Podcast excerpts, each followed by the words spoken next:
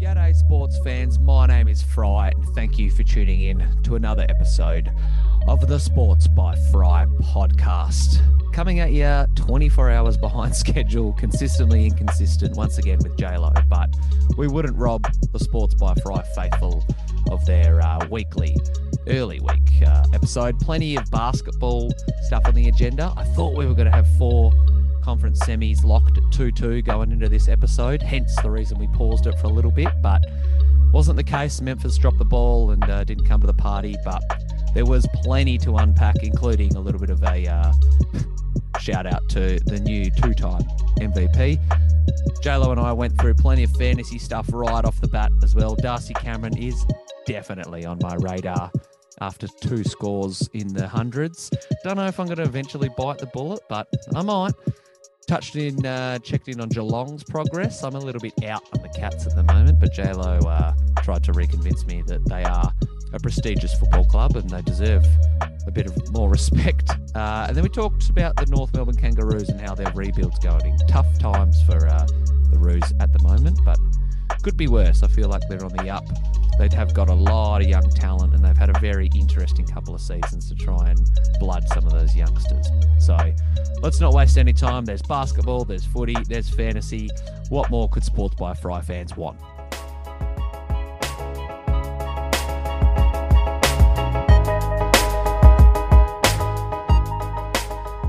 consistently uh, inconsistent of the Sports by Fry boys. I'm counting you as one of the Sports by Fry boys. You're not Sports by Fry technically, but you're as much part of this podcast as I am, JLo. Uh, Tuesday, we're sitting down. How are you traveling uh, after Monday, my friend? Oh, I'm good. And I would uh, go so far as to say we've been pretty consistent. That's, yeah, that's we have my feelings anyway. Consistently yeah, you know, Monday once a week or Tuesday. Yeah, exactly. But um, feeling good. Um, bounced back after a big weekend, big big 24 hours. Sort of did the drive to Albany, played some footy, went straight back. Um, needed all of Monday to recover. So glad I had the day off and got to watch a little bit of B ball and uh, reflect on my fantasy uh, performance over the weekend and my personal performance. I was, was going to say, did you count your own wise in the, uh, the GSFL? in the GSFL? I probably could have this week. Yeah, I was bit pretty low, so uh, hopefully can bounce back. I was I had a calf complaint, Alex. So yeah, righto. That's what they all say. I've, I've had a calf complaint. Yeah. I came out of the womb with a calf complaint, mate. yeah, yeah, yeah. That's it. Now, for all those people uh, tuned in for the GSFL update, they'll be happy to know the Sharkies are two and one. Plenty of energy on the track one. tonight. Uh, plenty of sore bodies after a Sunday game, but there was a lot of uh, sore fantasy coaches, especially after this fucking weekend. I mean, I was okay. I think uh, I don't mm. have this for a fact, but I'm pretty sure you outscored me. Uh, I did. Yeah, for, for the one of the very rare times ever. So. We should we should get the tally going. I reckon next week we'll figure it out because there's been a couple that you've definitely pipped me so far this year. Think, but um, yeah, I think I beat you by ten this week, so it's not much to write home about. Dub's a dub. A dub's a dub. Yeah, I'll take it. Uh, what did you score for the round then? Let's start with footy, start with fantasy. Let's do a quick uh, check in with Chris Blorkin and the large fries and Coke. Uh, how got did my uh, way Chris... to, yeah, sorry, got my way to 2059, um, hmm? which saw me. Oh, apparently I went down in rankings. I thought I went up, but um, no, uh, maybe some uh, post Sunday sort of ranking changes. I don't know what happened there, but um, yeah, updates. Cripper Cripper got me over the line. I think you in the in the last game. So um, yeah, I guess the Crip versus Walsh score almost, you know, was the difference. So yeah, yeah. Look, I wanted to start the year with Walshy. Was very happy to trade him in. I don't know three rounds or so ago, but I dropped the ball with my trades this week. It hit Friday Arvo. I finished school and I was like, I was always getting took. And then for whatever reason, I can't remember, I didn't have the trade target I thought I'd have as a rookie downgrade. And I was like, oh, I can still get whoever I did, someone, another rook on the bench. That's right. Oh, sorry. and then, yeah, there, as a result, I was like, oh, the only bloke I can afford, I can maybe get Mitch Duncan, go down Tommy Stewart. I could, oh, I could just get Cripper. Nah, I'm getting Lapaka. yeah. And Lukey Parker had a 50 something point second quarter. And I was so cocky and confident that I just stopped watching the footy. I started marking my year nine has tests. I was like, oh, this bloke's getting to his triple figures, no dramas. And then didn't exactly come to fruition. So I was about, yeah, like you said, 10 points behind you on 2045.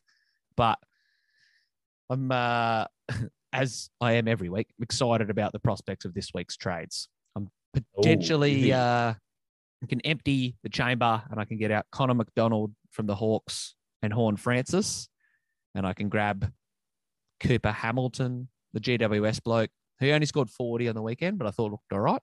Uh, and. I can get a Jordan Dawson. I can get uh, Mitch Duncan. I can get uh, Tommy Stewart. There's a couple around that mark that I can get. But I think if I try and chase Paddy Cripps, I'm going to fuck myself by wise and with my team structure now that uh, got a couple of other round 12s in the midfield, etc. So, yeah, complicated times ahead at the large frozen Coke. But currently residing in my side is an Albany player. Do you reckon you can guess who's in my fantasy team? Um, Darcy Cameron. The Dartmouth. Yeah, definitely been looking at him. Definitely been looking at him early in the week. That's for sure. So I think Roy, one of the traders boys, brought him into his side last week. And in the fantasy community, he's starting to get a bit of buzz. But the bloke has only had 30 hit outs in two weeks. He's been playing as the lead ruck since Brodie Grundy went down, but he's been getting around the ground. He's had close to five marks and five tackles each week, something of the sort anyway. And he's gone Hmm. 112 and 107 in his last two games. Uh, in the five games that he's played since Brodie Grundy, oh, sorry, since the start of last season with Brodie Grundy out of the lineup, he's averaging 91 and a half. So I probably don't expect him to hit that every week, but he's under 550. I reckon he could churn out a couple of 70s and 80s. Got the last buy as well. Might pick up ruck status. Uh, what are you what are you thinking about Das? Do you reckon it's worth a dice roll? I, I like I said, I've been having a good long look at him. Um, Break particularly even in the his price. Yeah, yeah, particularly in his price range. Um, he's one of those blokes you could bring in, and you know, hopefully he might. He's looking like he's going to gain hundred k from even from here on out, and then that's a really nice launch pad up to those eight nine hundred k blokes. So we're up to a premium. Um, Yep. So definitely worth the the dice roll. I can see why people do it. I don't think I've got the capacity to do it this week money wise, but he, you're right. He'd be great for my buy structure. And um, I mean, Grundy's not coming back anytime soon. Mason Cox isn't going to give him any troubles. Is it Reef McKin? No, Re- Nah, who's um, the Aiden Begg is the name of the oh Beg? Sorry, I don't know why. Yeah. Beg. I got that confused with Reef. I don't know why. Hey, Reef but, um, is a Collingwood cash cow, so you know, same team. yeah, same, may- uh, maybe that's what. I was thinking. Yeah, but I, I I am all for it, particularly this time of year. It's sort of starting to get a bit skinny on the cash cows, uh, which is a term I do not like using. But since we're on the Cash cows? yeah, I don't know. I just don't like. I don't like you know playing into other. I, I want us to come up with our Yeah, own I get you. our I know what own names. But yeah, I, I'm all for a dice roll. Uh, if you've ever listened to this podcast over the years, you know I'm a, I love to do it. And uh, I say, if you're thinking about it, stop thinking, just do, just Yeah. do. Do it. Uh, look, you know me. I'll probably change my trades four times before teams even come out. But yeah, I do love the value that Das potentially offers. A couple of those cats, Mitchy Duncan and Tom Stewart, I reckon are also great trade targets this week. Um, Oh yeah, if you can get any of the jet midfielders. I mean, Took only had his what 95 in the weekend, but you pounced on It him was with trades last 92. week, eh? yeah, yeah. 92. That feels like about as low as he'll go. That seems like his floor. So I'm okay with it. Yeah, you can't be unhappy slotting him in. Uh so rolling in, um, it's getting to a bit of the point, you know, the buy rounds are still a couple of weeks off where Hmm. over half a dozen weeks into the season. So I do expect now coaches to really start to drop off and some people to lose interest, but it's also like the pointy end of the season. From here until the buy's end is a very potentially make or break scenario. So while I'm uh, going through my squad, I want you to see how many rookies you've got left on the deck. because I've got Okay. if I bring in Das Cameron, he obviously will clog up a forward spot, but that means I've only got one in the back, one in the midfield, and then one up forward, and those are Greg Clark, Nick Martin, and Nick Daicos. I do have a couple of those types like your Darcy Cameron. I got Will Day in my back line. That's obviously I've held George Hewett as well, so I'm hoping he'll be back. So there's Oh, a couple of he's gotta be right. Word on the street. Uh, shout out Nathan Credelli, who I was talking to after the footy game, said he spoke to a man who used to play for the North Albany Football Club, who now plays for the mighty Carlton Blues, who says, "Don't stress too much. Huey's coming back." But Okay. you know, take it, friend of a friend of a friend of a friend, take it with a grain of salt. So I'd love to see the bloke back on the deck, but yeah, I'll only have three rooks if I hold my current trades. And even if I don't, I mean, I think I'm just going to go Horne-Francis and probably McDonald, maybe Jacko Mead out. And I'm just going to try and get the best upgrade I can for the Hornmouth. And then I'll roll the dice for the rest. Yep. Yeah, I'm in a pretty similar position. I've got those three that you named, and O'Driscoll is still my last um, rookie in the back line. He's my M uh, B6. B6. He's going all right, eh? Um, he's going all right. Um, he's still got plenty of growth left in him. Should get his break even again this week. And, you know, he started so explosively. There's every chance he could just have another one of those games, particularly. Um, is it at home for the Freo this week? Uh, Might be on the road. no, I think we Yeah. go away. Yeah, we go away to play Gold Coast. Yeah. Okay. Well, you look. There's every chance he gets plenty of space out on that wing playing against Brandon Ellis, who's pretty, uh, you know, pretty loose on his man. Wasn't Definitely forward noticed running. that watching the game. Yeah, he is forward running. So, um, hoping he can just O'Driscoll, that is, have a sort of a 75, 80 and make me look good and feel good.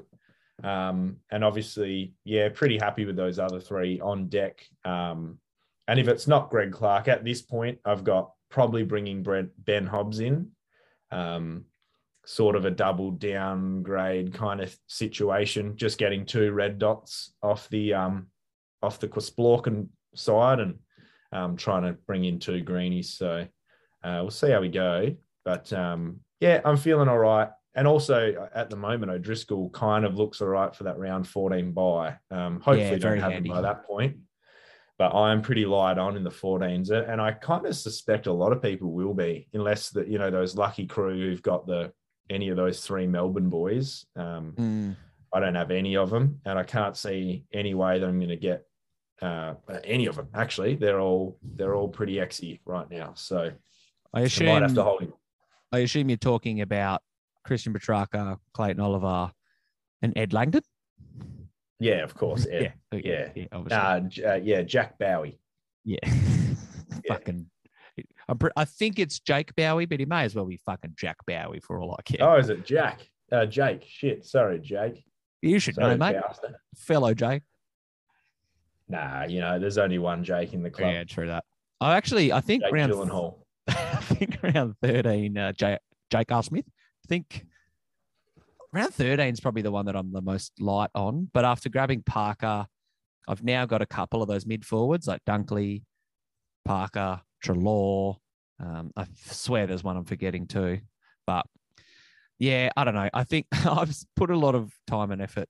Well, a lot is an exaggeration, but I've put some time and effort into looking at how I can attack these buyers. And like I was saying to you, I've kind of gone away from the, well, how many have I got on each round? I'm just like, right, if I look at my back line, all right, those are my three premiums. One of them's round 12, two are round 14. All right, well, I need to get another round 13er so that, you know, you plug rookies in here and there, but I just want to make sure that my spread of the big dogs is kind of even. So have you looked into buys a shitload leading up to it? I Um, mean, we're what?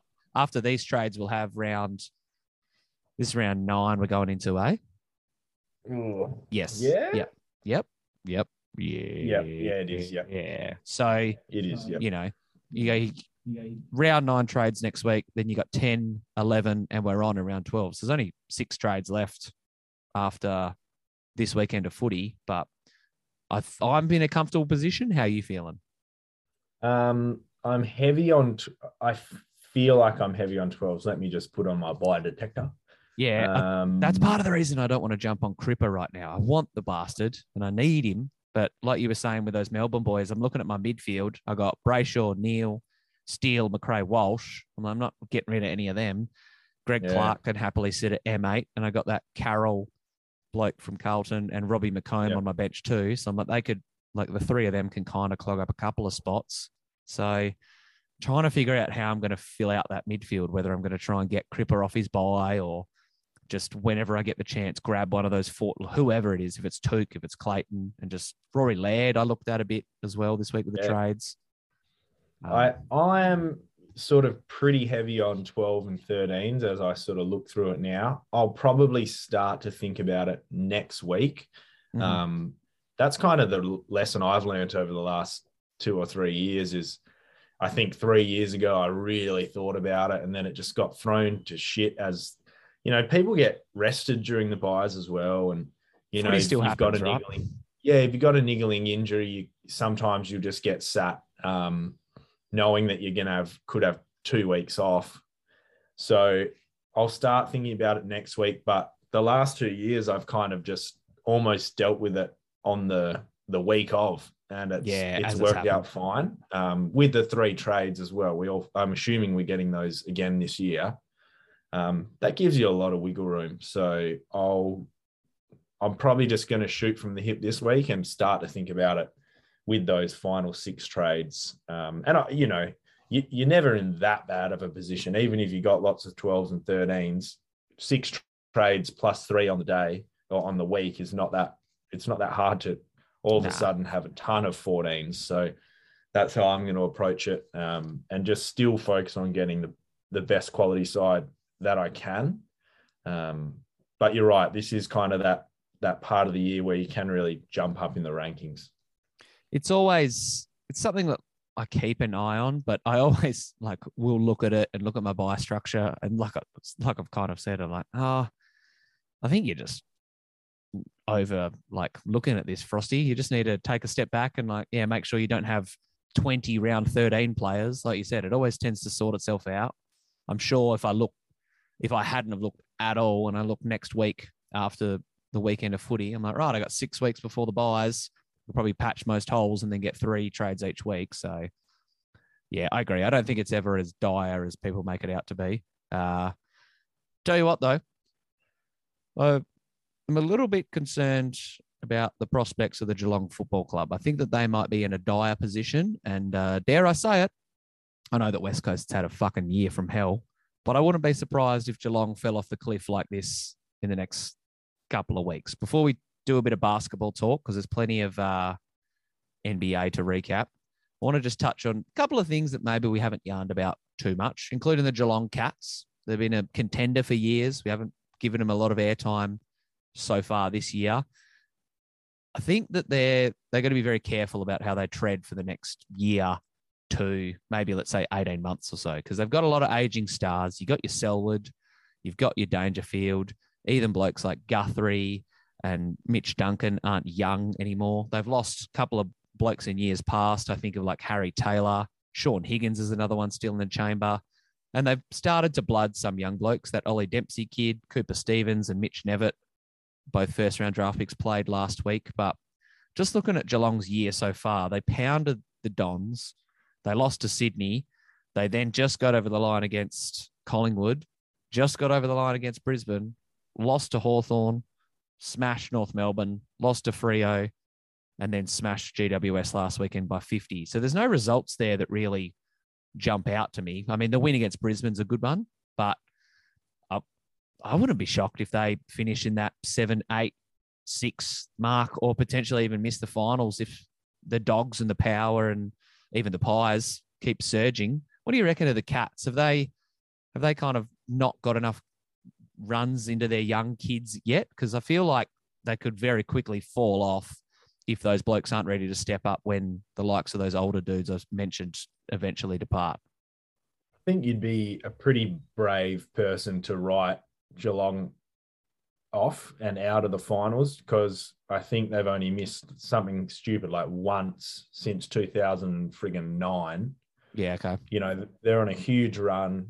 they do have aging stars, but they've got enough blokes who are right in their prime. Like Jezza Cameron's in his prime. Um, pretty sure Guthrie, and that's of the Cam variety. He's still young enough. Um, they've got those guys who are still floating around. And that the one big thing is you can't overestimate the effect of having games in Geelong. They don't really lose down there. Like it was, it was, I think, what was it? Freo's first win in Geelong, and they only just got over the line. And I'm pretty sure there was no danger. Yeah, And you're it right. was their first win in years. You know what I mean? So they get their six or seven games down there. It's just a it's just a tough proposition to travel down there, and they've still they take care of business against the the lower quality sides. Like I know if, I'm pretty sure West Coast has to go in there in a few weeks, and I'm just dreading it. I'm thinking it could be a 100 150 pointer. So I Didn't they I put hear what the saying. smackdown last year on the coasters, maybe in Geelong? Pretty sure it's every year, mate. Yeah. It's just so hard to win there. And, you know, if you're a side that's used to a big oval, like if you're a uh, Melbourne side who's used to the G, I, I could see the, the Cats beating Melbourne down there just because they're so used to the space. Ed Langdon and um, Jayden, is it Jayden Hunt? Jayden Yep. Hunt? Yeah, there's so many frigging players in the uh, AFL. Ed Langdon Um, and Jayden Hunt do look like twins as well, like the Yeah. longish hair, know, the black headband. Yeah. And so I, I just feel like those blokes who are used to all this space will go down there and just go, what the what the hell? Our game plan that does not work at all. And that's just what the Cattery does. I was just down there the other um, week and it's it's literally just the tiniest must, little must be ground. nice. Yeah, it was cool. It was cool to be down there, but it's just it's the tiniest ground. They've got those dead flat, like dead straight boundaries. Yeah. So any team going down there is is asking for it. So I hear what you're saying. I wouldn't write them off. They're sitting fifth right now. You know. Yeah, I know. This is me being a bit harsh. They're five and three, but you know, they got St Kilda, Port Adelaide, Adelaide, uh, and then the dogs to roll into their bye, and then they get you boys fresh off it. nice. Yeah. But uh you know what? Like I wouldn't be shocked if they like I, I expect them to win that Adelaide game. They'll probably go two and two in that stretch. There's a very possible chance they go three and one, but I wouldn't be shocked if those other three teams and maybe even the Crows pip them. I don't know why I'm so out on them. I know that they've got, like you said, they have, they've only missed the finals once since 2006. I went back and had a gander you while go. you were talking about it. So, and that was before their like Stevie Johnson, Jimmy Bartel three and five year flag stint. So, Yeah. you know, that's it's fucking 15 to 17 years. They missed it once, missed the finals. So, and most of the other time they tend to make the fucking prelim. Like they're not there making up the numbers. But I don't know. Maybe it's not so much to look into the fact that they haven't got enough games into the young kids. Because you're right. Like I want to say Guthrie's our age, maybe early 30s.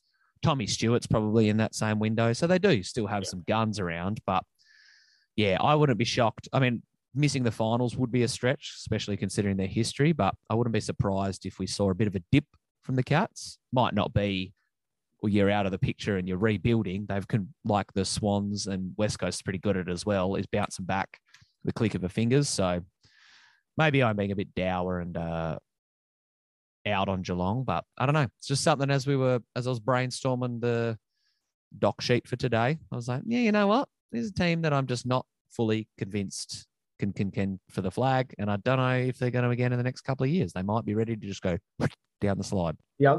The last thing I'll say about Geelong is that they do a really good job of bringing older, more mature players in who are playing well in the VFL or wherever else. So, you know, you think True. about the um, Tommy Atkins. uh, Atkins, thank you. Podsy Adley. They just find those blokes and they're not afraid to play the more mature blokes who are used to that high level of footy, the, the men, Yeah. and they slowly filter in one or two youngsters. So they've already blooded a few guys this year. And I, I dare say we'll see some old cat that we've never seen before in the mid-season get picked up in mid-season and all of a sudden you're like, oh, he's a regular in their bloody side. Like I, I think they're just a great system football club. They haven't had a, I mean, Danger's bloody good, but they haven't really had a star midfielder for since like the Ablett Bartel Since days, and they still yeah. just dominate.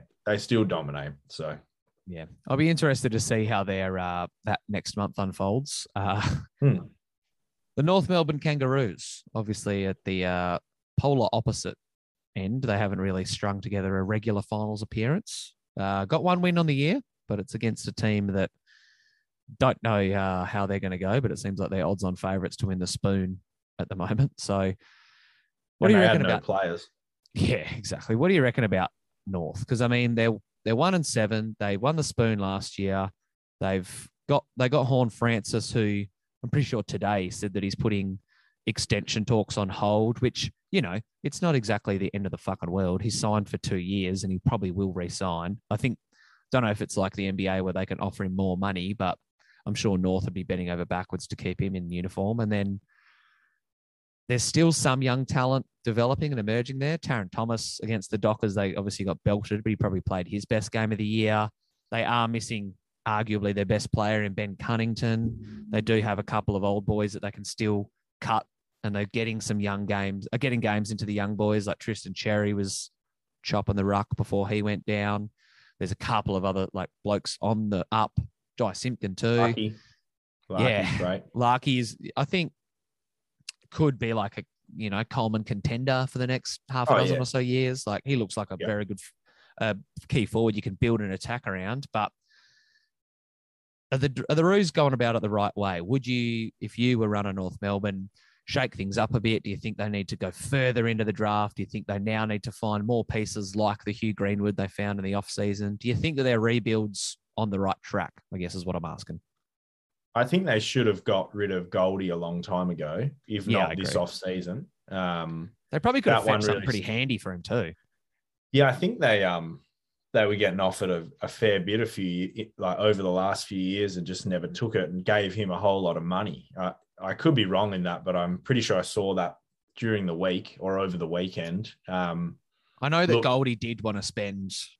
Um, he wanted to kind of be a one club player. That was on his mind right. Because I think a couple of years ago the Geelong move was really on the cards. It was up and about, but I think he's got his heart set on being a one club player. But you know, loyalty only gets you so far, right? Yeah, look, I I reckon you know, Jed Anderson's been missing. He's a great player when he's playing well. True. Uh, you, I think they expected a little bit more from Powell and um, Phillips. is it Phillips? Yeah. Yeah. Um, and you know what? That still might happen. I think they've just got some weird old pieces. Like you look at your um, Walkers, Josh Walker, who's sort of look, seems like he's a great servant of the club, but probably just never never put it together. You know, you, I think they expected more from Zurhaar. Stevenson's still young. I, I just can't think of any other ways that they could go about it. Um, That's fair. feels like they're playing some players in weird positions too. Like Ziebell's year's been really weird.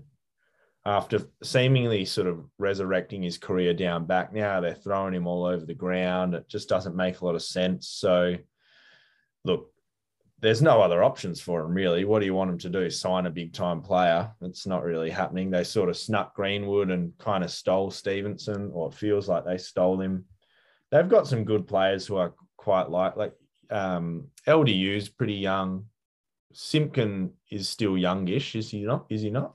yeah, I would say he's he's probably not even in our favorite age bracket yet. I reckon he's like 23 or 24 to be honest. Yeah, he's 24. Yeah. Oh, actually, here you go. I've got him right here. He is 24. So Lukey McDonald is a, he's looking like he's sort of finally getting his act together down back. But it feels like the magnets have just been thrown all over the place so often. Um, and that's probably stunted a bit of the growth, but they just got to stick with it. Stick with it for another year or two. They will get another high draft pick um, and just hang in there. Hopefully, some crew will want to come over to Arden Street and don the old shinboner white and blue. Mm. They just need it. They just need cooler jerseys. Let's be honest. That's the problem. they go all right. They go okay. I mean, they are a bit Yeah. bland, but I used to love the uh I used to love the blue ones that had the um the white like outline of the kangaroo across the like stomach area. Bring it back. It's like NAB Cup days.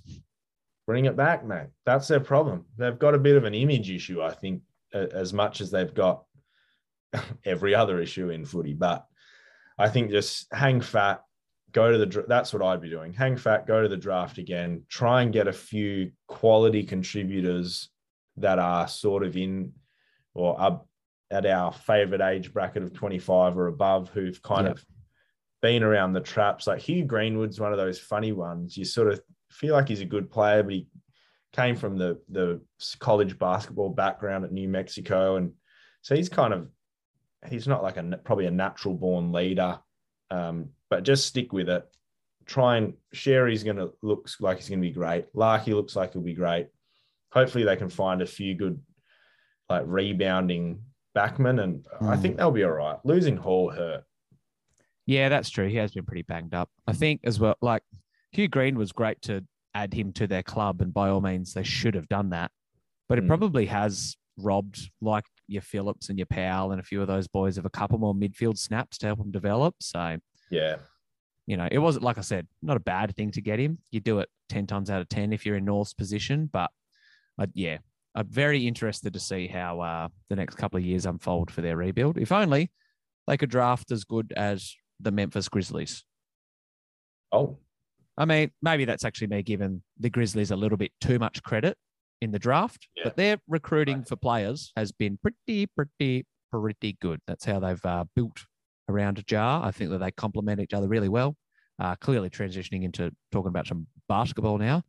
But the Memphis Grizzlies find themselves down three to one. I think this was the game, game four, without Ja. They were right there at the death and they just couldn't get over the hump. They needed to steal that one if they were going to make it a series. We probably won't spend too long on every series, but I reckon we'll touch a little bit on the Grizz and the Dubs. Is there any chance Memphis can extend this series, or do you reckon five or six? Maybe they manage to rally against Golden State next game, but they're pretty much cooked. Depends if Ja plays. Yeah, it really is like that, eh? Um, yeah, look, and it seems like Golden State's decided to just go small against them, which mm. is a tactic and probably has guys like Jaren Jackson Jr. Um, sort of reeling a bit. He had five blocks today. You know, it's nothing to be sneezed at, and he's playing really well. But you feel like the speed of Poole, the speed of Curry, you know, obviously we know what Clay can do. I just feel like, yeah, I would be surprised if it goes much longer. But if Ja can get back, then that might just be the spark they need. They've just got that that sort of um, I'll just use the word pluckiness mm. that young teams can. They feel like they're they're bigger than the world. So I, I would love to see how this goes if Ja can play next game. But oh, I hope he can, eh? Yeah, I mean, it would be it would be really sad to, for them to go out with him injured, especially since it's you know one of those injuries. It's like, oh, if we went one more game, he would have been back. So I'm hoping Draymond does something silly. Um, but they're going back to the Bay, aren't they? Yeah. Oh no, they're going back to Memphis. Oh no, you're up. Sorry, yeah, because Memphis is the higher seed. You keep forgetting. You forget that. Yeah. Well, that might just be enough to sort of get them over the line, and then all of a sudden, Ja, Ja might play. I was going to say they get through game five, maybe even with a, a, still banged up Ja, or he doesn't play, and then they get Ja back for game six. You never know. I think I was probably a bit dismissive of me to. I think originally last week I said that Golden State would win in five, maybe sweep probably wasn't me giving Memphis enough credit and not giving enough credit to Ja either. Like he had what 47 in game two, Something like, like absurd numbers.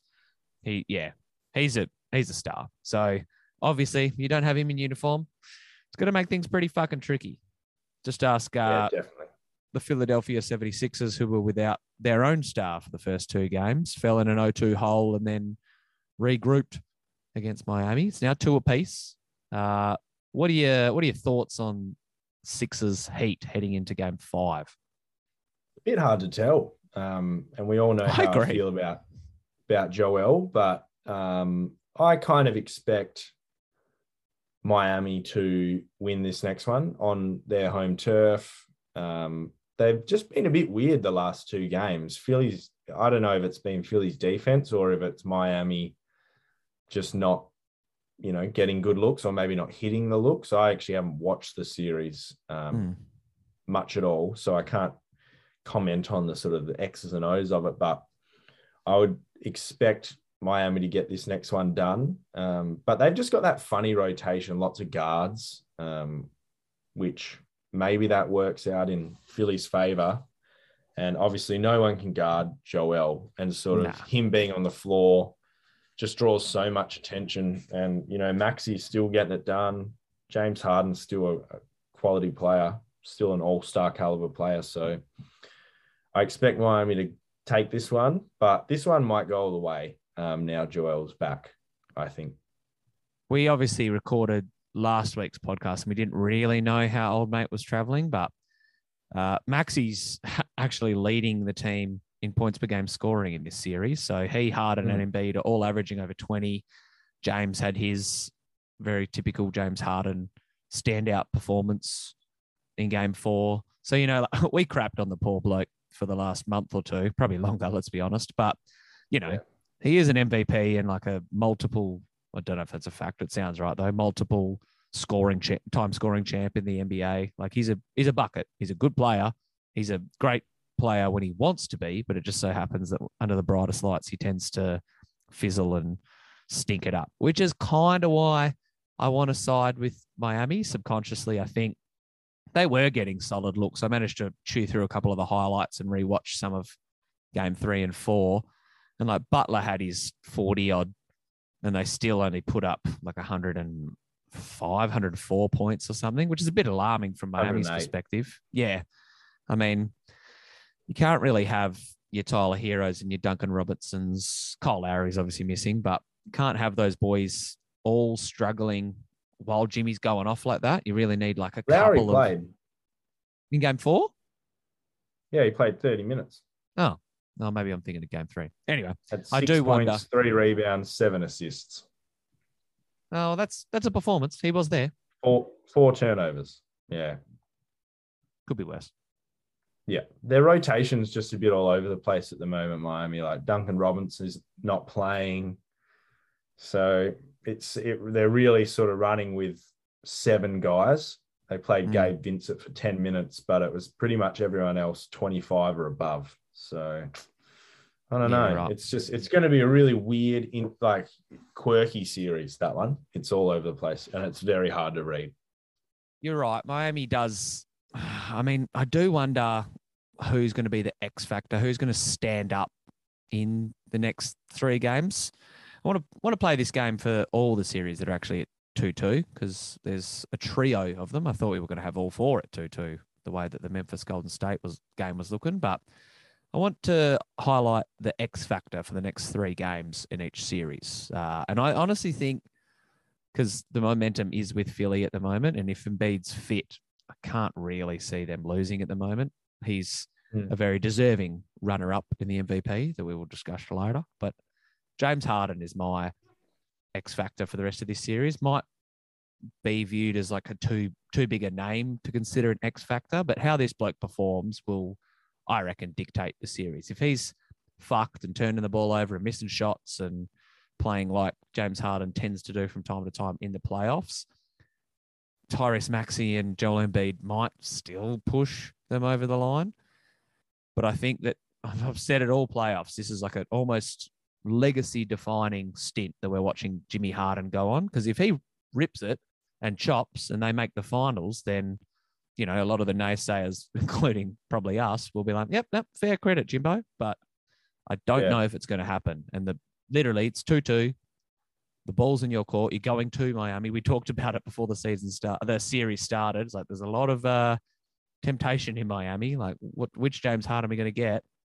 And I reckon he's had one and a half to two like James Harden performances so far this series. But out of the Philly and Miami lineups, who are you looking at as the X factor that could potentially swing these next three games?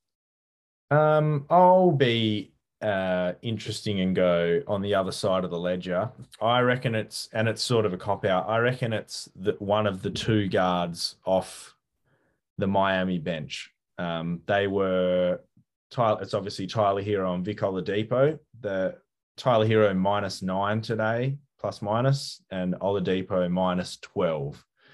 They're running pretty much like I said, seven guys um, f- for the series, which is just pretty astronomical. Jimmy's doing his thing. We kind of know what we're going to get from Bam. Lowry's a bit up and down, but he's the sort of guy. It doesn't matter if he scores or not. He's there to, you know, take charges, lead the team, get the ball into Jimmy's hands in a good spot. But Tyler Herro, 11 points today. He had 10 rebounds, but he shot 33%, one of five from downtown. And Oladipo was oh, exactly the same 33, one of five from downtown. So that bench is super important. And obviously, running so skinny off the bench, no size coming off, it's important that they play hard nosed defense, make the shots that are there for them, and sort of make Philly's bench, which isn't great either. No, true. Um, really work. So I think out of the two, I would say Tyler Herro needs to sort of be at his six man of the year, 20 points per game best, and then Miami will will easily win the series. Um, but if they get nothing from those boys, they had uh, they had sorry, I'm looking at Philly. 11 points for Tyler today, 15 for Vic Oladipo. So it's not like they did nothing. They had steals, but they just need to shoot better and put the pressure on um, on that Philly backcourt, which does have a James Harden and Tyrese Maxey playing defense. So T. Thybulle plays a little bit. Um, Danny Green's a pretty solid defender, but I Get feel on. like I feel like those two can really capitalize in those non Butler Lowry kind of minutes. Um, and especially if Embiid's not playing huge minutes right now, there's a real opportunity to sort of like get inside and get downhill and obviously hit their threes. So they offer that inside outside punch off the bench. So that's my uh, X factor. It's there, those two off the bench, but particularly Tyler Herro. When you started to highlight the two of them, I was thinking, oh, yeah, like Tyler Herro was obviously there was a lot of factors that contributed to their run towards the finals in the bubble, but Tyler Herro caught lightning in a bottle in those bubble playoffs and was like, oh shit. It was like, is this bloke about to be an all star contender and stuff like that? So I do think, yeah, if he has his 30 point outing in one of these games, that could potentially swing a game. Tyrese Maxey, uh, yeah, like you said, not a great defender, potentially with him and Harden being attacked by those dudes. Currently averaging more points in the conference semifinals than Jayson Tatum, which stunned me. I know he had a four of 19 shooting game. Oh, I think it was game three from memory. Yeah, because Boston won today. The Bucks won game three. Yeah, it's gone back and forth in that series. I'm praying this is the one that goes to seven. Uh, it's lived up to the hype so far. I mean, there hasn't been too many blowouts or too many team, uh, too many big runs from either team. It's been a very uh, combative chess match, I would say, between Boston mm and the Bucks. This might go down as the best series we have for the entire playoffs, but I do think I'm kind of siding with Boston at the moment. And part of that is because of Khris Middleton's absence. If it was both teams fully fit, I'd probably pick the Bucks in six or seven. And I knew that Khris Middleton going into this was going to be out, and I think I did pick the Bucks in six or seven. But I don't know, man. That that Boston defense is nothing to fuck around with, and they're definitely giving the Bucks all that they can manage at the moment. So I, I honestly think that the X factor in that series is Jayson Tatum because the bloke's shooting under forty percent in four games so far against the Bucks, and he is going up against dudes like Jrue Holiday. I'm trying to think of the other good defenders on that team. Oh yeah, Giannis. Like he's probably not playing yeah. a ton on Jayson Tatum, but those two dudes deserve to be all NBA caliber, all defense first team caliber dudes if they don't actually make the teams. So I wouldn't be shocked to see them keep giving Jayson Tatum the business. But if that bloke manages to lift and he starts to score well and hit a couple of shots, then could be curtains for the Bucks. He, Tatum, I'm just looking at it now, had 30 today, but then he had 10 the game before that. Was 50% from the field for 29 in game two, and then shot poorly, but still managed to top 20 points in game one. So the box scores only give you so much, right? But if you're telling me that the dude who took Kevin Durant to the cleaners and was great on both ends of the court and was elevating himself as a top 10 slash top five talent in this league is shooting less than 40%. I'm like, mm, nah, I need more from you, dude. Yeah. Well, people sort of forget about Jayson Tatum. I'll give you my uh, X factor in a second, but Jayson Tatum is that bloke who is a kind of a 40% shooter. And there's so yeah. many games you'll, if not for the little run at the end, like he, he caught fire at the end and Boston caught fire at the end of the year. And people kind of have forgotten that the bloke was regularly shooting 35, 40% from the field, still putting up 20, 25. But you, you kind of ask yourself, is that a valuable 25? And I'm not so sh- sure if it is. Um, I think I kind of want to go. I'm going to stay on Boston for the X factor here as well. And I think it's Jaylen. While Brown. you're doing, oh yeah, okay. I was going to say while you're doing your digging, I was just having a look at Tatum's shooting numbers. He's got worse from three for the last three years, but he's been like 45%. But like you said, some of them might just be a quick flurry of three or four buckets in a row to get him to 23 or 24. Why do you think uh, JB is the X factor? Well, we kind of expect 30 from Tatum. Um, even if he shoots poorly, he still yeah. gets to, he still gets the numbers. And so that, you know, whether for good or for bad, I think they kind of Boston live and die by Jayson Tatum. But if Jaylen Brown can have 30 or 25 to go alongside his 30. You can't, there's no way. I love Al Horford, but there's no way he scores 30 again nah. on 78%, 79% shooting, hit five of seven threes today, um, dunked on Giannis, got him back. Um, so I think Jaylen Brown is the one who's going to have to, it, you, if they're going to win this series, you're going to have to see Jayson Tatum and Jaylen Brown, both with 25, 30 in a game to go along with the other guys' averages. Um, because again, Boston is only running realistically Derek White off the bench. He played 34 minutes today, got 13 minutes from Pritchard and Tice or Tease, who both shot 0% from the field and yeah, scored zero points. So Boston will get it done defensively, but the Bucks are one of the best scoring teams in the league over the last three years, and they're that sort of side that constantly puts that offensive pressure on you. So Boston's defense is going to be stretched regardless. Giannis just does that to you. Um, Brook Lopez does that to you with his range. Uh, they've just got a lot of they've got a lot of offensive firepower. So Boston is going to need to match that, and they did that today obviously had a great fourth quarter, 43 points. I don't see that happening again. But, you know, they had 18 in the first, and that put them in a hole. And luckily, they dug themselves out of it just barely. But it's Jaylen Brown. He needs to have 25 points a game from here on out if they're any chance to win this. I, am still taking the Bucks, and I think they might get it done in six. I know missing Khris Middleton, Middleton is a factor, but Giannis is the best player in the world you know, yep.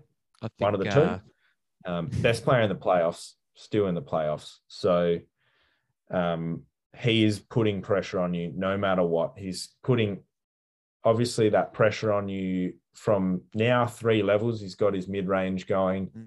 but he puts so much pressure on defense on a defense because he draws so many fouls. He's always you're either fouling him or you're getting dunked on. And so yeah, Jaylen Brown needs to score. Boston needs to score. And they did today. They probably did in game two that they won, but I feel like it's just not quite going to be enough. Um, Jaylen Brown needs to do it.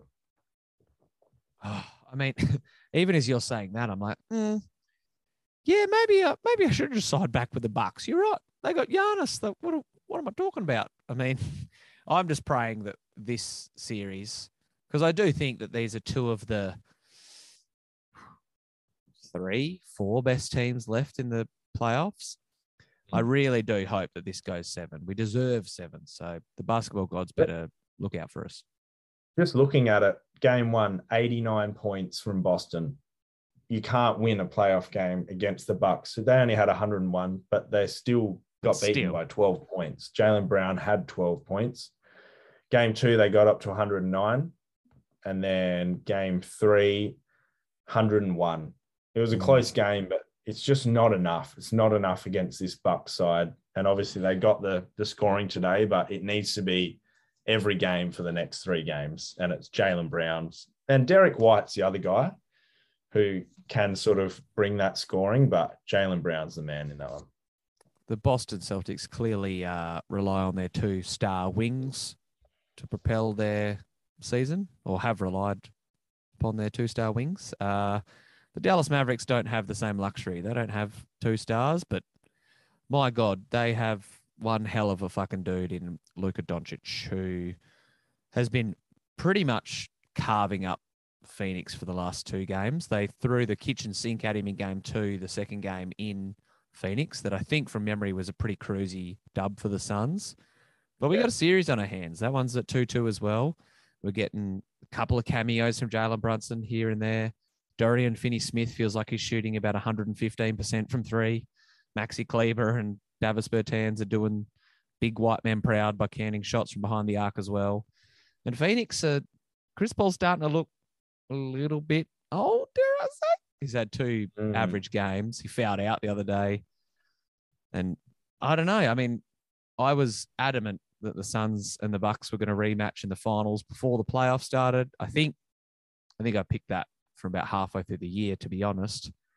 But I wouldn't be shocked if this Dallas team really pushed Phoenix to the limit. I mean, we got to remember that New Orleans took Phoenix to six games. I know Book missed a couple of those games, but maybe I'm just perceiving Phoenix in a little bit too high a light because Dallas has been, they've Yeah. given them a run for their money for sure. Um, I'll go through X factors and that in a bit, but do you reckon that Dallas, obviously they're in the series, it's 2 2. Do you reckon they can pull this off? Do you reckon that the way Luka's playing, regardless of the star factor he's got in his supporting cast, do you reckon that the Mavericks have a genuine chance to topple what everyone thought was the best team in basketball? Yeah, I think they do. Any team that has a, a good or great, oh, sorry, a great defense always has a shot, um, no matter what series you put them in. Like I said, I think Phoenix last week, Phoenix's bench and depth massively overrated. And I think what's underrated is um, the Mavs depth. You know, Dinwiddie and Kleber, or Dinwiddie off the bench, he pretty pretty much start in, you know, A lot 25 franchises, yeah. NBA teams um, right now. Kleber's playing phenomenally. He's just slashing it from three. They've got Bertans. You look down their list, you actually like, you know, every player on their list. You sort of read the names. Oh, I know that guy. I know that guy. Whereas you look at any other team, let's look at Phoenix. Actually, uh, there's two or three blokes who I don't know who the fuck they are. You know what I mean? But it gets to the So- playoffs at this pointy point, there's a lot of teams that like you know a big chunk of their rotation. But I get what you're saying. I'll like, tell the you what, guys on though. Dallas are established, most of them. Yeah, I, I look at Miami and um, even Boston. One. don't know who Yeah. that is. You know. Um, but anyway, I think they do have the cattle, and I'll even lead the X Factor charge here. I reckon they are causing or, or will continue to cause Phoenix huge problems because Jalen Brunson is so fucking fast, and the bloke who's guarding him is thirty nine hundred years old. Why was he in foul trouble last game? He can't handle the speed of Brunson. And Brunson, he's he's been up and down a little bit. Um, you can pretty much point to how good he was based on the outcomes of each game. But if Brunson can continue to put pressure on Chris Paul, as soon as Chris Paul's off the field, Phoenix is a totally different team. Chris Paul is, you know, we know how great he is, and he is the best like offensive floor manager in the NBA and maybe in the history of the league. He's got Best his point guard on. of our generation. Oh yeah, but uh, you know, in the true sense of a, what a point guard does, not in Hmm. you know, Derrick Rose is a great point guard, but he wasn't a point guard. He's yeah, a I get you. You know what I mean? Chris Paul is a true floor manager. He's a true floor general. And when he's out there, it's a totally different game. And if Jalen Brunson can continue to put pressure on him, continue to make him run around on defense, um, Luka Doncic might just get him over the line. So uh, for me, Jalen Brunson is easily the biggest X factor in that um, series. And I guess sort of as well, Spencer Dinwiddie can come on and put similar pressure on any on Chris Paul in any non Jalen Brunson minutes. So Yeah, well, that was my uh, X factor with Spencer Dinwiddie because you look top to bottom at the stats at the moment through this series, and you know, Luka's doing his close to 30, 10, 10. There's, like I said, a couple of those other dudes are spotting up and hitting shots, and they're getting points, and they're getting solid defense. Even dudes like Dwight Powell's playing a bit of a role as just like a high energy guy and someone that you can afford to throw a couple of fouls at. But I really think that Spencer Dinwiddie is the huge X factor for them, purely because, kind of back to your Tyler Herro point, there could be a game like the bloke's averaging eight points in this series and he's shooting 32%.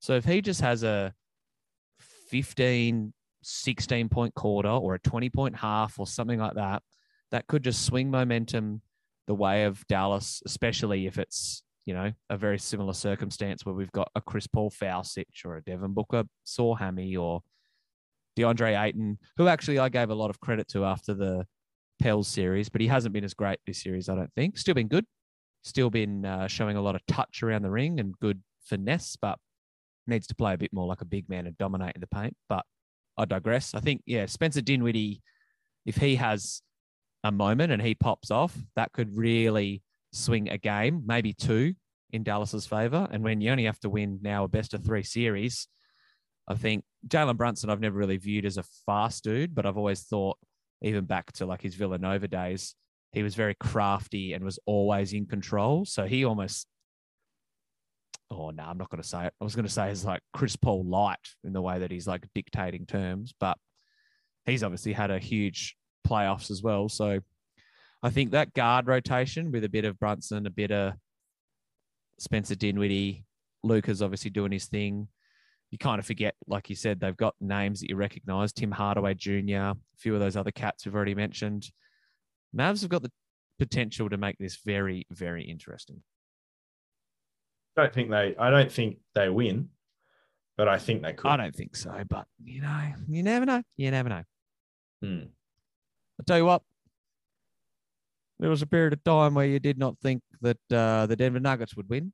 They haven't won much yet, but what they do have on their team is a two-time, back-to-back most valuable player. I'm going to uh, hand over the mic and let you have uh, have your moment. But Woj took to Twitter last night and announced unofficially that Nikola Jokic is going to win his second straight MVP, which I think anyone that watched enough basketball this year agree is the right decision. Yes. Yeah, I what I read this. I think I missed a couple of words in that sentence, but yeah, you get what I'm saying. Yeah, I got yeah, yeah. I watched, uh, read this ridiculous Bleacher Report article this morning uh, that's come out after the the news is broken, just sort of making the case for why he shouldn't have won it. And like, yeah, right. they started off with the whole winning thing, and then you know, I sort of, I always laugh at that argument because they won, they lost, or they won like two less games than Joel, or so you know, like it's or three games. It's it's just so small. And then you know that he was sort of saying like, oh, it's only because everyone loves stats and analytics, which you know he had the best PR PER ever. He was the only player to ever do the twenty or 2000 1500 or whatever the fuck Yeah. it was you know and you look at his on off minutes and he's like breaking records when he's on the court denver's like the best team in the league when he's off the court they're the worst kind of thing so he's sort of arguing against that even though that actually those stats help Jokic's argument.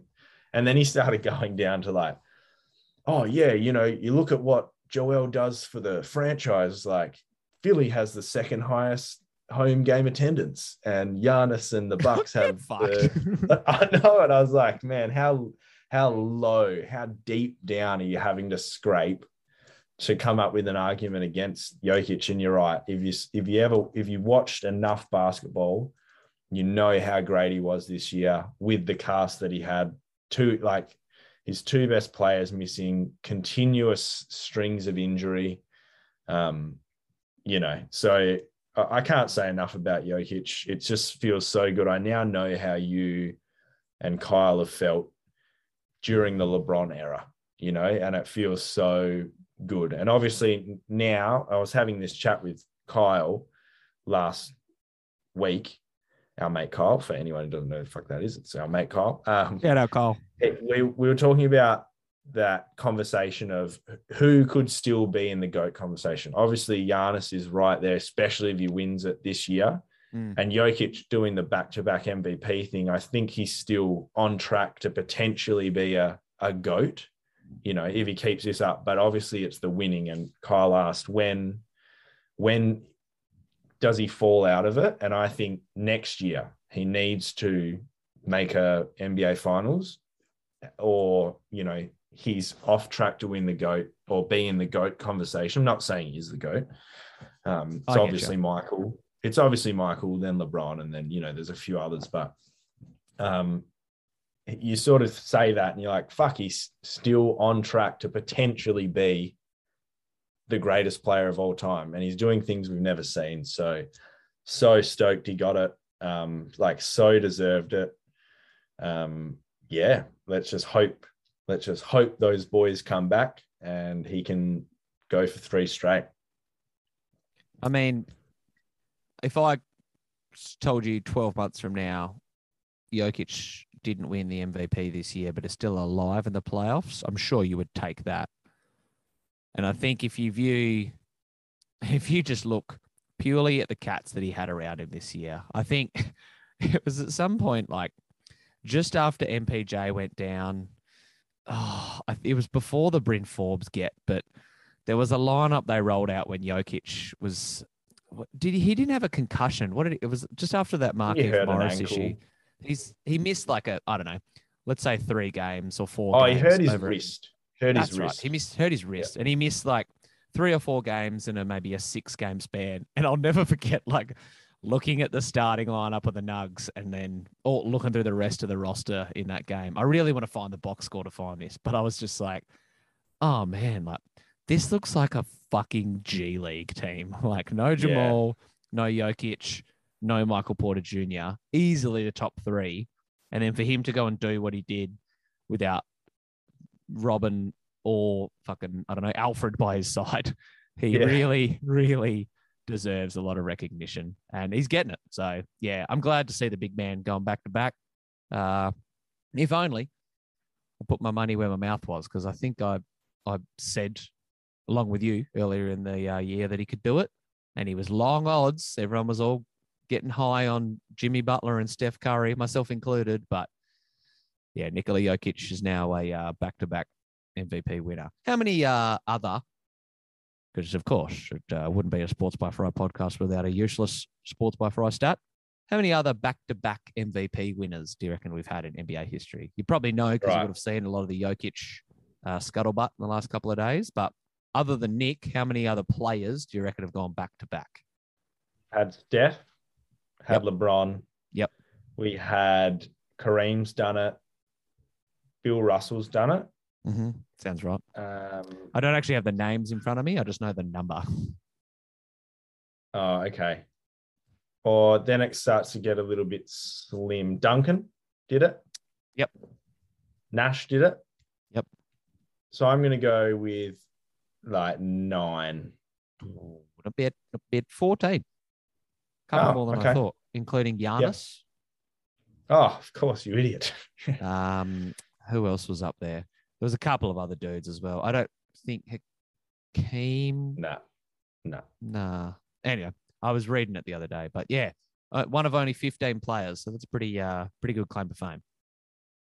Pretty much just like if you, and I've, I saw the list earlier, um, you know, just glanced at it and it looks like a, oh, that's the pretty much the top 15 players of all time, Yeah. minus maybe a Something like that. eh? Kobe's not in there and Shaq. But other than those guys, you're like, yeah, that's pretty much Checks the, out. the goats. Yeah. So we've uh, we've obviously given Nikola Jokic a lot of credit. Might be the greatest draft pick ever, considering he was picked Easily. in the 40s. Yeah, okay. By a Probably. mile. Yeah. Uh, Yeah. But I do wonder if he's the best international NBA player ever. For a couple of weeks now, we've uh, we've talked about dropping this segment, and I think now is the perfect time to do so. So we're going to introduce a Mount Rushmore at the end of each podcast. And the way it's going to work is we'll basically draft our own respective Mount Rushmores, and we will compare them head to head. So you'll have four people, I'll have four people. Because I'm in a, a giving mood, you can have the number one pick tonight. And we will, Okay. uh, we're going to draft the best international NBA players ever. So this is obviously not projecting forward. This is standing pat right now. So we talked about how Giannis and Jokic could be in the GOAT convo. But if their resumes are cut as of this moment, you're going to pick four blokes. I'm going to pick four blokes. And then we'll let the Sportsby fans decide who has the better Mount Rushmore. So take it away, Jacob. Uh, you can hand the card with Nikola Jokic's name into the commissioner if you wish. Um, I'm not going to take Yoke, No. um, although I'm tempted. And like we were saying, I guess if we're projecting forward, I think there's almost a, a clear top two. Um, and Jokic, I think, is in there. But if we're picking right now, we have to go with, I have to go with one of my all time favorite players, and it's the Dream, because I Yeah. think he stands, all, I would say, head and shoulders of, if you look at it right now, of the greatest international players of all time, like number one in blocks. How many? I've got the stats. Is he right number here. one in blocks? Is he? I didn't know that. Yeah, yeah, number one in blocks, two Finals MVPs, two titles, and that was in the Jordan era. Yeah, Um, true. He's got an MVP, six first time first team selections, twelve All Stars, two time Defensive Player of the Year, got an Olympic gold medal. Um, Yeah, he kind of did it all. He's ninth in blocks, 12th in points. I just think he is clearly the number one international player of all time. Yeah, I agree. And I think he's probably the only bloke on this list who could stop Nick Jokic.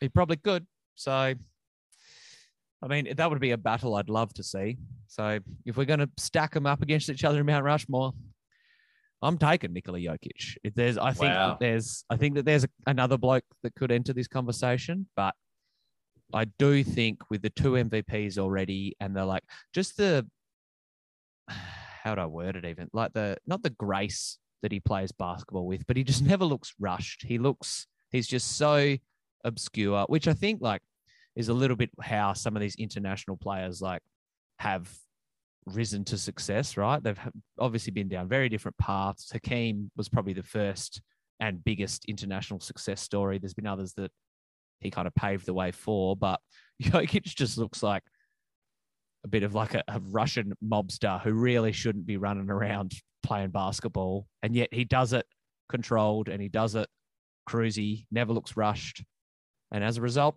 he's uh he's number one on my Mount Rushmore at the moment.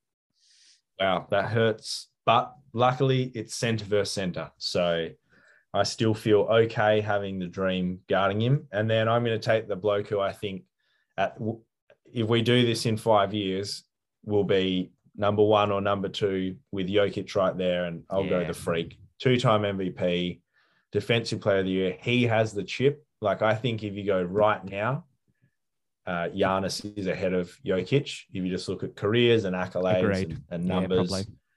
Um, so I'm going to go with Giannis. And look at that. Giannis and the Dream next to each other. Oh my God, boy. They might be. crazy. The two best defensive international players ever, but I reckon after this Rudy draft pick, Bears exists. would you take Rudy Gobert over Hakeem or Giannis? I'd take him defensively over Giannis. Mm. career wise. He's got like three Mm. defensive Yeah, player. of the year. yeah, yeah, yeah, Anyway, yeah, anyway, yeah, I, I digress. Uh, well, the point I was going to make is uh, I reckon after this pick, I'm going to have the two best offensive players because I'm taking Dirk Nowitzki. okay. Yep. So I had similar. De- I was very torn over the two or three, but I, sorry, mate, I couldn't let you have Nikola Jokic or the Mount Rushmore, so Yeah. I had to had to swoop in. But Dirk, I think, rounds out what I what I view as a very clear top four for the best international players ever. Like Hakeem, I think is number one. You could make an argument about the rest of the order, depending Oh. on personal preference, but you're right. I think Giannis is great. Jokic is great, but Dirk Nowitzki was kind of our generation's big man that ticked over and like succeeded. He didn't look like he was going to Yeah. win a ring for a long time. Got that MVP, had plenty of playoff failures, which hurt his soul, but got the eventual ring. I think he's sixth, maybe seventh all time for scoring. So Dirk's my Sixth, uh, yeah. second pick. Sixth, there you go. And man, look, think about the Dirk fadeaway and Jokic's Sombor shuffle on either side of the paint. That's gonna be that's gonna be beautiful to watch. I know, So mate. fair enough. Fair enough. Uh, rightio. Well, I can't let this bloke go any lower. Uh, two MVPs. Ah, he was my next one. Fourth all time in assists. Eight or seven all NBA selections. Uh, it's the man, the probably like arguably the greatest passer ever. And He's the uh, reason that I I started throwing stupid passes when I was like 13 or 14. I wanted to be this bloke. yeah, I mean him or Magic Johnson, and maybe you put LeBron and Jokic in the combo, but Steve Nash is going up on my uh, Mount Rushmore. Great pick. And I think he's part of the clear top five. And then from here on out, it gets interesting and murky. So I'm so interested to see who you're grabbing next. Yeah, look, I have one, two, three, four, five, six, seven, eight names left on my list, and I'm looking at them all, and none of them are instilling me with a ton of confidence. No. And I mean, let's let's make it clear: we're not drafting uh, for these teams to play each other. We're just talking about who was the best international basketballer.